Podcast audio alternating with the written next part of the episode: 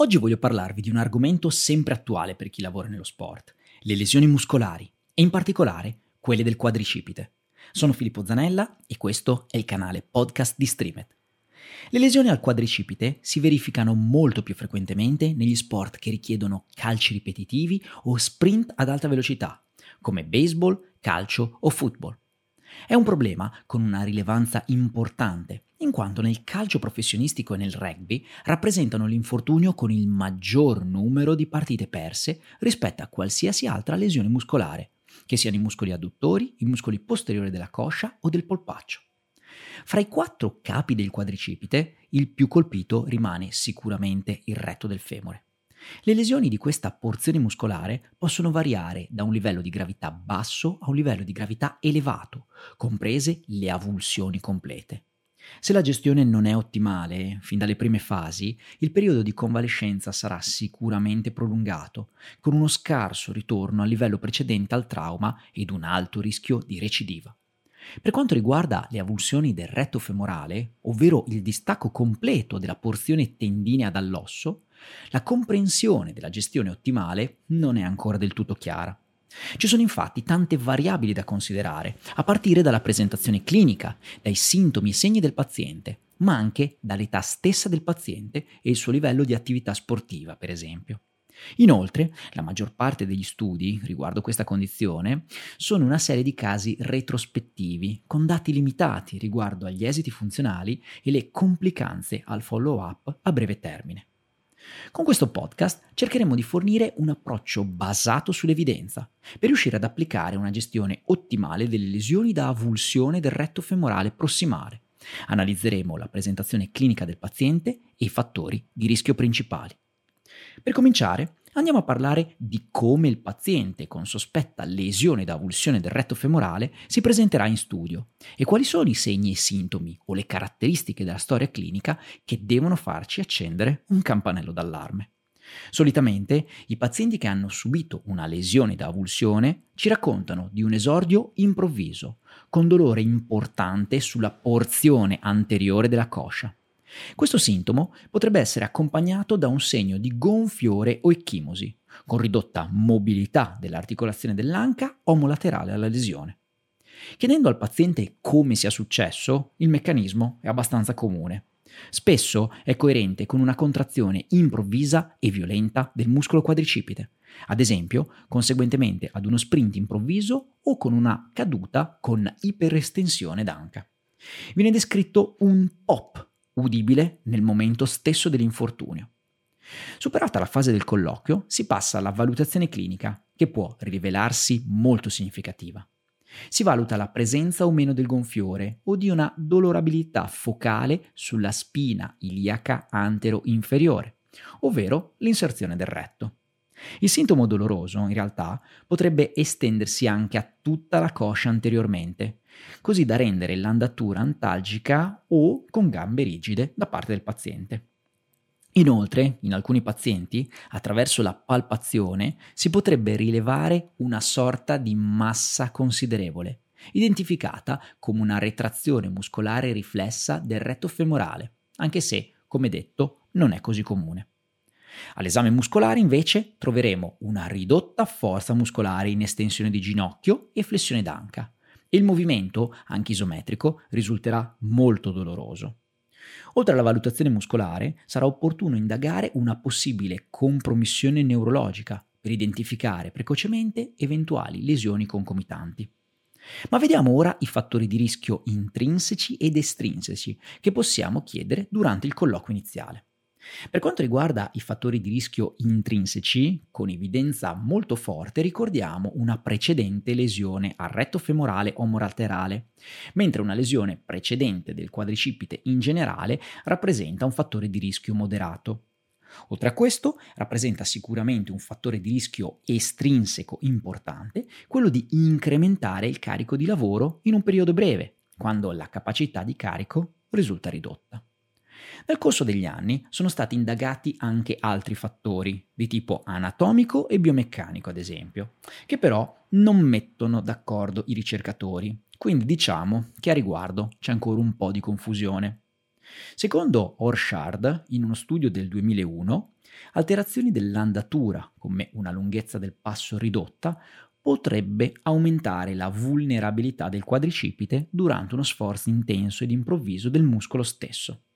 Sempre Orchard, nello stesso studio, aveva esaminato i risultati in 183 lesioni muscolari del quadricipite nei giocatori di calcio australiano e aveva concluso che l'altezza inferiore a 1,82 m era associata ad un aumento del rischio di lesione del muscolo quadricipite. Fousekis nel 2011 invece aveva esaminato i risultati in 100 calciatori professionisti e aveva segnalato una tendenza all'aumento del rischio di lesioni muscolari nei giocatori più bassi e più pesanti rispetto ai più alti e soggetti più magri.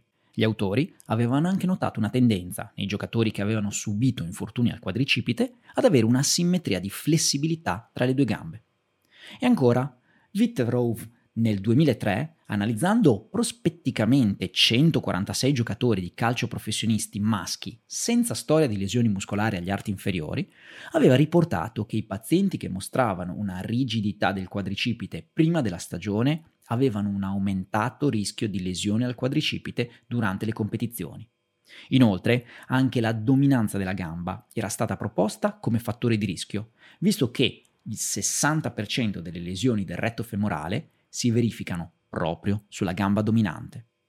Ma ora invece parliamo della gestione e del trattamento, che si differenzia a seconda della situazione di trattamento chirurgico oppure conservativo.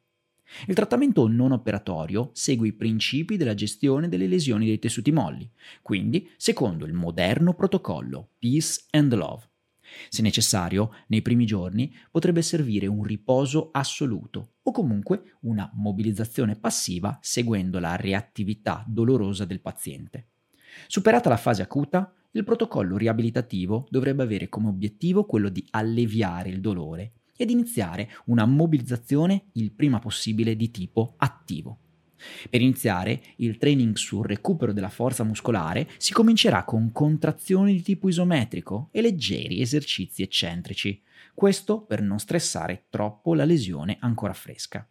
Il ritorno graduale all'allenamento della forza di resistenza, all'allenamento cardiovascolare e alla corsa viene istituito dopo il raggiungimento di un movimento completo senza dolore, sia dell'articolazione dell'anca che del ginocchio. Importante da non sottovalutare è anche l'allenamento del core per contrastare le forze di torsione, flessione laterale ed estensione durante l'attività di sprint e di calcio. Gli esercizi di stabilità, infatti, sembrano poter ridurre il sovraccarico al retto femorale, nonché aiutare nella riduzione delle recidive. Recentemente si è molto discusso dell'utilizzo del PRP, ovvero del plasma ricco di piastrine, nel trattamento delle lesioni muscolari acute comprese quelle del tendine prossimale del quadricipite. Casi clinici isolati e serie di casi hanno riportato, nella stragrande maggioranza, una completa riduzione del dolore ed un pieno recupero della forza dopo il trattamento con PRP. Tuttavia, rimane una scarsità di prove ad alta qualità a sostegno del PRP in pazienti con avulsione del retto femorale. Non ci sono linee guida che consigliano dosi specifiche per ottimizzare l'approccio. Il trattamento non operatorio delle lesioni da avulsione è associato a periodi molto variabili di convalescenza, con studi che riportano il ritorno al livello di pre-infortunio della funzione sportiva da 6 settimane a un anno dopo l'infortunio. L'associata perdita di forza muscolare e il declino funzionale con la gestione non operativa è associato a uno scarso ritorno all'attività basale e alla diminuzione delle prestazioni funzionali. Inoltre, la gestione non operatoria è associata alla formazione di cicatrici non funzionali che possono portare al tasso di recidiva fino al 18%, che è un valore da non sottovalutare. Negli atleti professionisti, le lesioni da avulsione del retto femorale prossimale sono lesioni pericolose per la carriera e ci sono prove molto limitate che supportano la gestione non operativa, soprattutto nelle lesioni di alto grado. Gamrad e colleghi hanno esaminato i risultati in 11 giocatori professionisti di football americano con lesione da avulsione del retto femorale, che avevano preferito la gestione non operatoria. Il tempo medio riferito per il ritorno a giocare era di 69,2 giorni, con un intervallo che andava da 21 giorni a 208 giorni. Il trattamento operativo viene riservato ai pazienti con lesioni di grado elevato o moderato, pazienti con elevate esigenze funzionali o pazienti con dolore persistente e mancanza di funzionalità nonostante il trattamento conservativo di almeno 12 settimane. Sicuramente la riparazione chirurgica del tendine distaccato si è dimostrata essere migliore rispetto alla gestione conservativa in termini di recidiva, anche se col trattamento chirurgico dobbiamo considerare sempre tutte le possibili complicanze.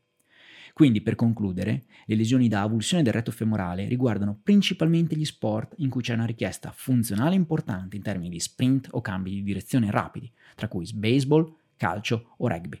I fattori di rischio non sono ancora ben consolidati, anche se una precedente lesione al retto femorale rappresenta il fattore di rischio principale.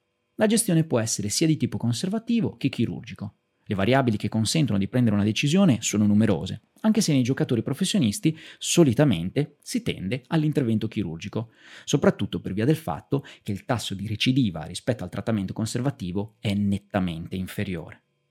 L'argomento lesioni muscolari ti appassiona?